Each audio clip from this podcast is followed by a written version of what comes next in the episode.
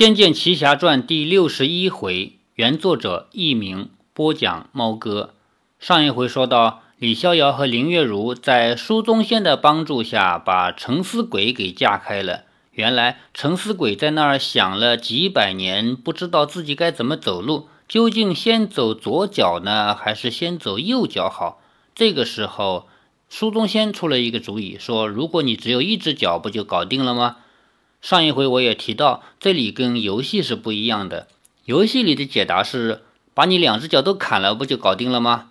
在上一回我也做过一些解读，也就是说，如果正确答案是把两只脚都砍掉的话，在逻辑上讲是不那么严密的。那么把两只脚都改成一只脚，这样的结果要稍微逻辑上站得住脚一些，而且。这个从游戏到小说的修改啊，增加了很多很靠谱的一些补充。比如说，书中仙他读了这么多书，他究竟读成什么样了？他开口说话应该是什么样子的？他应该怎么样引经据典的？在这个小说里做了很多补充。至于为什么把两只脚可以变成一只脚，它的理论依据是什么？本小说呢，也根据书中仙爱读书的这一个方法来做了一些补充，说这是书里面关于魁一族的典故。于是他们就这样通过了沉思鬼的那一关，来到了塔的底部化妖池旁边。小说和游戏在定位上就有区别，这个在我之前的书里面提到过好几回。游戏嘛，这种产品它是有操作性要求的，要创造机会让玩家多练功，去克服一个一个困难。所以呢，锁妖塔就被设计成为一个又一个的迷宫，你必须一层一层的通过这些迷宫。而改编成小说以后呢，这一个特性就要被抛弃，变成了没有那么多迷宫，也没有那么多小妖怪要打。于是，这里面除了必须出场的这些支线人物以外呢，绝大多数用来练功的小妖就不再出现，而且走的路也不再是迷宫。下面回到小说中来，他们经过了沉思鬼那里以后，来到了塔的底部，来到了化妖池旁边。小说进入第二十四章，重见天日。在建筑中央被金链捆锁着的人是赵灵儿，没错。她美目轻闭，就是美貌的眼睛，美丽的眼睛轻轻地闭着，美目轻闭，略显憔悴的脸色不复往日，一头流水般的长发垂散而下，但是只有脸孔是她熟悉的灵儿，她的身体竟是一条盘旋绕在柱子上的巨蛇。林月如发出惊呼，简直不敢相信。就连书中仙也似乎十分错愕，张大了口，仰着头看赵灵儿，口中喃喃自语，不知在说些什么。李逍遥的眼睛像定住了，他再三的看着那脸，是赵灵儿的脸，没错，自胸口以下却绝对不是人形，这是半人半蛇的嘛？赵灵儿缓缓睁开眼睛，望着李逍遥。他虚弱绝望的脸上已经连镇静之情也没有了，只换来无奈的凄然眼神，轻声地说：“逍遥哥哥。”李逍遥颤声说：“灵儿。”话一出口，声音干哑的，让他自己都差点听不出是自己的声音。好不容易喘了一口气，才说：“真的，真的是你吗？”赵灵儿淡淡的苦笑着，点了点头。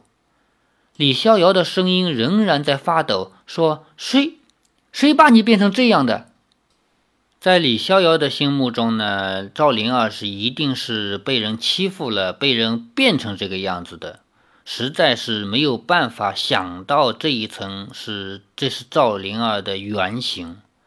李逍遥他实在没有办法来接受这个事实。但是这是一个明摆在眼前的事实，不容得他不承认。李逍遥说：“我我们来救你了，我马上把你救出去，让你恢复原样。”赵灵儿声音凄楚地说：“我的原样就是这样，你何必来救我？”李逍遥全身发软，缓缓摇头说：“不，不可能！你不是这样，你是灵儿，你是……”突然间，一幕人间绝美的画面像洪流般冲入他的脑海，在银波艳脸的水池中，“艳脸”这个词用的很好啊，“艳”是左边三点水，右边一个鲜艳的“艳”；“脸”是左边三点水，右边一个收敛的“脸”。在银波艳脸的水池中，他那像是一朵晕染粉白的荷花的身体。自烟波间缓缓地曳动着，这个“曳”是摇曳的那个“曳”，拖拽的“拽”左边少掉一个提手旁，周身散发着迷蒙的月辉。也就是说，这个时候李逍遥回忆起来，在仙灵岛上看见赵灵儿洗澡的那一幕了。在这个故事刚开篇的时候，李逍遥的婶婶得了重病，生命垂危。这个时候需要去仙灵岛上找仙丹回来救他。李逍遥冒着危险，冒着很大的风险来到仙灵岛上，并且敲碎了六具阿修罗神像，然后来到一个水池边，看到水池里面有一位很美很美的仙女在里面洗澡，并且呢，在姥姥的主持下，他还娶了这位仙女，两人做了一夜的夫妻。可惜的是。他吃下了苗人黑苗族的那三个人给他的蛊，他回来了以后就忘掉了这一切，于是他从此就一直跟赵灵儿成了陌路人，两个人仅仅是好朋友而已。那么这个时候，他看到了赵灵儿是一个人身人头蛇身的这样一个形象，他突然之间。那个蛊的作用就被冲开来了。他想起了自己当时在仙灵岛上看到他洗澡的这个画面。李逍遥想起了他柔弱无骨的手臂，就是软的像没有骨头一样的手臂，那拢过乌丝后显得光泽的发亮的后颈。李逍遥想起了药柜之中他的容颜，在夜明珠的照耀下，双颊绯红，长睫如扇。这个长长的睫毛像扇子一样铺开来，自己情不自禁地低下头去，在他脸上一吻。李逍遥更想起了在仙灵岛上，他的香闺之中，赵灵儿暖玉生香，在李逍遥的怀抱里，赵灵儿的身体像一团烈火一般。李逍遥叫道：“灵儿，我想起来了，我想起来了，你是我的妻子。”在仙灵岛上，我们已经成了夫妻。你为何不告诉我？为何一个字也不说？林月如诧异地望着李逍遥，赵灵儿的愁容中，眼里浮现着一丝欣慰的笑意，但却给泪水给掩去了。赵灵儿说：“逍遥哥，你想起来了。我不知道为何你会忘记这些，但是我还是很高兴。”你愿意照顾我，这一路对我这么好，如今我死已无怨。你们走吧，林姐姐，以后逍遥哥就交给你了。李逍遥恍若未闻，大声说：“灵儿，我会救你的，我马上救你下来。”赵灵儿流泪说：“你有此心，我死已无憾。我如今已失去人形，你救了我，只是累我。”就是只是让我受累，逍遥哥哥，你们走吧，让我自己在这里平平静静的度过残年吧。李逍遥说：“不要胡说，你就是你，人形不人形又怎么样？你再忍耐一下，我立刻上去。”话虽如此，建筑高有百丈，比城墙还要高，隔着宽阔的化妖池，恐怕只有飞鸟才上得去。等闲轻功根本就不可能在横越了化妖池之后还登得上建筑。李逍遥决定冒险一试，他抽出七星剑，真气一震，长剑飞出。李逍遥足踏最先望月步，轻轻一点，便登上剑身，顺势以足御剑，将真气急引至剑柱上。在将撞上时，及时攀住了金链，稳住身形，同时收剑回手，牢牢握住。这就是蜀山派的经典武功，叫御剑术。人站在一把剑上就可以飞行。其他很多跟蜀山有关系的游戏啊、小说啊、电影啊、电视啊，都是这样的设定，都认为蜀山有这套武功，可以用一把剑来当飞机。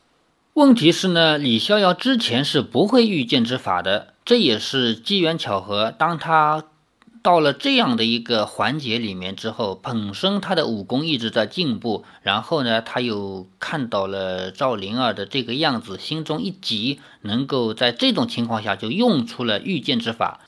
他的这式御剑之法虽然还有点生硬，但足以令书宗仙惊叹不已，叫道：“这是蜀山的御剑术，这小子这等年纪居然会御剑术！”李逍遥抓住精链，灵活的攀上。终于来到赵灵儿面前，李逍遥一手紧抓着金链，稳住重心，一手握着剑，与赵灵儿极近的互视。只见赵灵儿脸庞消瘦，泪流满面，更喜得一双黑眸灿若亮星。李逍遥微微一侧脸，吻着赵灵儿的脸颊，柔声地说：“我说我会来救你，咱们生也在一起，死也在一起。”赵灵儿哭道：“我我这样子，你还还愿意和我在一起吗？”李逍遥的额抵着他的额，轻声地说：“一夜夫妻，一世恩情。”赵灵儿默默垂泪，说不出话来。他们俩身在高处，说话的声音也只有他们两个人听见。李逍遥说：“我这阵子想了又想，有件事我要问你，你千万别瞒我。”嗯，赵灵儿点了点头。李逍遥说：“我们，你说你有了我的，韩一仙又老是说一些怪话。嗯，你肚子里是不是？”赵灵儿垂下了眼睫，就是眼睫毛，轻点了一下头。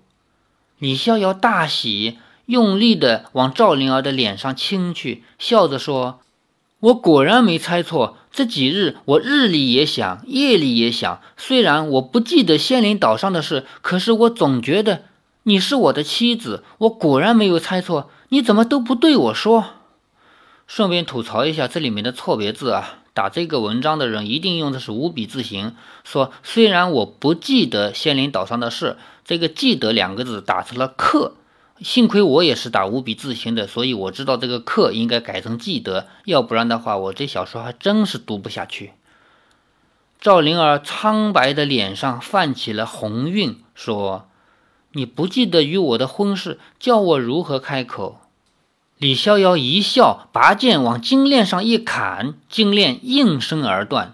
赵灵儿的手立刻攀住李逍遥，等李逍遥将锁扣砍断，便轻轻一纵。跃了下来，安然地落在地面上。林月如奔上来，很高兴地说：“太好了，灵儿妹妹，你没事吧？”赵灵儿点了点头，低头见自己下身依然是蜿蜒的蛇躯，自己都有些害怕。身躯扭动，盘成环形，脸上阴晴不定。读到这里呢，我想起电视连续剧版本的《仙剑奇侠传》来了。在电视连续剧里，同样有一小段对赵灵儿独自的刻画。赵灵儿因为她不小心怀上了人类的后代，而且呢，她灵气有不足嘛，不足以在这种情况下怀孕，于是她变回了她的原形，也就是人头蛇身。这种情况令她自己都感觉到可怕，于是她偷偷的在一个角落里又哭又喊。但是叫天天不应，叫地地不灵，这么一小段，这是电视剧版本改出来的。那么在这部小说里面呢，没有这一小段，但是在这里补了一句，说他看到自己蜿蜒的蛇躯，自己都有些害怕。见他那不安的样子，林月如说：“灵儿妹妹，你别在意这身子，我想你一定有法子再练成人形的。”赵灵儿悠悠一叹。无力的微笑着说：“嗯，我会努力试试看。”林月如一瞪李逍遥，说：“你和灵儿妹妹已经结过夫妻，为何之前死不承认？这种事情可以忘记吗？”这就要追溯到前面的情节了。李逍遥和赵灵儿两个人刚刚离开李逍遥的老家，来到了第一站，就是苏州林家堡。当时呢，由于林月如是一个刁蛮少女嘛，还鞭打自己家的奴仆，跟李逍遥他就结了点小小的过节。然后呢，又在比武招亲上面打了一架。这种情况下，李逍遥当然是不喜欢这个刁蛮少女了。但是呢，林月如以及林月如的爸爸林天南却很喜欢这个少年。这种情况下呢，林天南一心的想要招他做女婿，林月如当然也想招他做夫君。这种情况下，李逍遥又不同意，于是他们就问出一个问题：说你和赵姑娘究竟是什么关系？李逍遥说：“这只是一个同路人，我答应要送他回他的老家，就这么点关系，没有说我和他是夫妻。”站在林月如的角度想，一个人怎么可能结过婚都忘了呢？这没有那可能性嘛，一定是耍赖嘛。再加上林月如是什么样的脾气啊？是个火爆脾气，所以这个时候他一瞪李逍遥说：“你和灵儿妹妹已经结过夫妻了，为何之前死不承认？这种事情可以忘的吗？”李逍遥说：“我也不想忘记啊。那你怎么会提都不提？这个我是真的不知道了。”李逍遥觉得自己蛮冤枉的，连忙转移话题说：“现在人已经找到了，咱们想法子离开锁妖塔。”话还没说完，遮天覆地的影子已经笼罩着化妖池。那漂浮在建筑前的巨大神像，赫然是塔外的正玉冥王。大胆狂徒，竟敢私纵妖犯，饶不得！宛若雷霆的怒喝声，震得化妖池上掀起阵阵波澜。李逍遥怒道：“灵儿犯了什么罪？你们要如此迫害于他？”正玉明王说：“此蛇女具有极可怕的妖力潜能，如不将之铲除，一旦任其觉醒，必将为祸人世。”李逍遥说：“是妖怪又怎么样？灵儿不曾害过任何人。”正玉明王说。幼虎虽未尝嗜血，将来依然是吃人猛兽。我既受命镇守此塔，斩除魔族祸根，乃我职责天命所在，绝不容情。他先打了个比喻，说小老虎啊，虽然还没有吃过人，但将来是要吃人的。然后说，既然我的职责就是守着这个塔，我当然要除魔了，这是我的天命嘛，我绝不容情。李逍遥说：“放屁，神又怎么样？”生了六只手、三只眼睛，比妖怪更像妖怪。因为这个正于明王，他的形象呢，就是三只眼睛、六只手的。话说，在我们中国的神话里面，并不是说神仙就一定长得人样。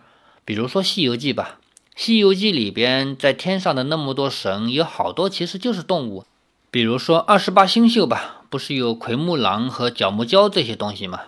奎木狼就是一匹狼。他下界成妖的时候，就是抓了百花羞公主的角木蛟呢，在后面他是几个一起下来做妖怪的，所以在中国的神话体系里面，并不是说人修炼成为神，而动物、植物修炼成为妖，不是这回事儿，而是不管人还是动物还是植物，天下万物皆有灵性，都可以修炼成仙，只不过你要是修炼错了，那就成了妖了。所以这里正玉冥王他也不是人样，他是三头六臂，呃，三只眼睛，六只手。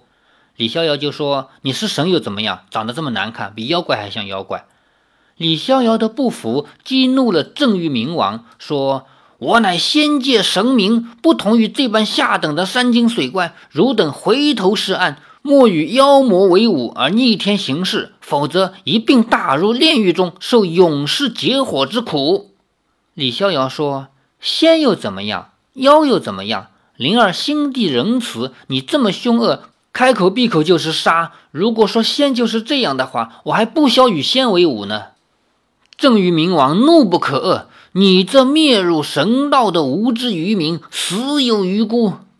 吓得发抖的苏中仙早已躲在入口旁，他颤声道：“明明王大人，请容小妖禀报。”这位灵儿姑娘，她她真的不是妖，位于半空中的郑裕明王三只眼睛微微一转，利电般的眼睛已经看见了苏宗先。嗯，何以见得？苏宗先说：“他，他虽是人首蛇身，但并不是低等蛇妖，而是神级之首，就是在所有神里面，他是首位的。上古的女娲是嫡系族裔，也是是补天之神伏羲之妻，也就是说，女娲的后人。女娲当年是补天的那一个，是伏羲的妻子。”当初共工氏与祝融氏为了争他的芳心，还曾经引起过一场天人大战。这事儿连人间都知道了，明载于典籍之中。《山海经·西大荒经》中有“有神十人，或曰女娲之长”。《礼记·明堂篇》也云：“女娲延生黄。”他还没说完，郑于明王说。西天如来座下，天界神佛之中，并无此号人物在列。他只不过是百姓所崇拜的圣灵罢了。书中先说：“是啊，《同溪仙志》中有记载，苗人腊祭曰报章，祭用巫，设女娲、伏羲位。可是更早以前的《淮南子·兰敏篇》便已记载过他了，里头说：亡古之事，四极废，九州裂，天下兼覆。”地不周载，坚炎而不灭；水浩洋而不息。猛兽食专鸣，鸷鸟绝老弱。于是女娲炼五色石以补天，断鳌足以立四极，杀黑龙以祭冀州，击芒灰以止饮水。哎呦，你们呀，饮水两个字，在这个小说里面，因为小说是在网上流传的嘛，有很多关键词会变成星号星号。鸡盲灰遗址淫水，淫是淫乱的那个淫，水嘛就是流水的水。大家自己联想啊，为什么这两个字会变成星号星号？也就是鸡盲灰遗址星号星号。幸亏我还是能查到这个典故的。以上这么很长一段难懂的，其实是中国古代关于女娲的传说。说以前有共工氏和祝融氏两个打架，把天打塌了，然后天就漏水嘛，整天下雨嘛。与呃，关于这个天塌了以后究竟怎么样，这里有很多个形容。说地不周载，坚岩而不灭，水浩洋而不息，什么意思呢？说地已经没有在四季循环了。火呢永远不灭，水呢也永远不息，也就是说，既闹火灾又闹水灾。猛兽食专民，也就是说，老虎啊这样的猛兽出来吃普通老百姓。治鸟绝老弱，就是那很大很大的鸟也来抓老弱病残这样的人。于是女娲就炼五色石以来补天，断鳌足以立四极，也就是说，重新立了四根柱子来支撑天嘛。这个。柱子是什么呢？是鳌足，是很大的那甲鱼的腿。杀黑龙以祭冀州，鸡芒灰以止饮水。这里的饮水再次提到啊，饮水是星号星号，大家自己联想啊，为什么饮水会变成星号星号？这个鸡芒灰以治饮水，那么这里的饮水指的应该是指那个流动的会淹死人的这种大水。书中先接着说。他对人类的功劳这么大，书中有云：“女娲上祭九天，下弃黄炉，名声被后世，光辉熏万物。”这就是歌颂他对人的恩德。但是，因为他全无巧诈名誉之心，传的是无言之道，为的是无言之德，所以他并未请求名列仙籍，争取尊位。因此，他不彰其功，不扬其声，引真人之道，以从天地之固然。也就是说，在所有的神灵里面，女娲她是功劳是最大的，对对人类的贡献是最大的。但是呢，她十分十分的低调，她根本就不想让自己的名字出现在先人的本子里面，也不想要什么位置，也不想要名扬名彰显自己的功劳，所以反而搞得后来人家不知道，就包括你呀，你们这些人都把她当妖怪了，是这么回事儿。那么。书中仙这一说究竟能起到什么样的作用呢？最后李逍遥又怎么样把赵灵儿给救出去呢？欲知后事如何，且听下回分解。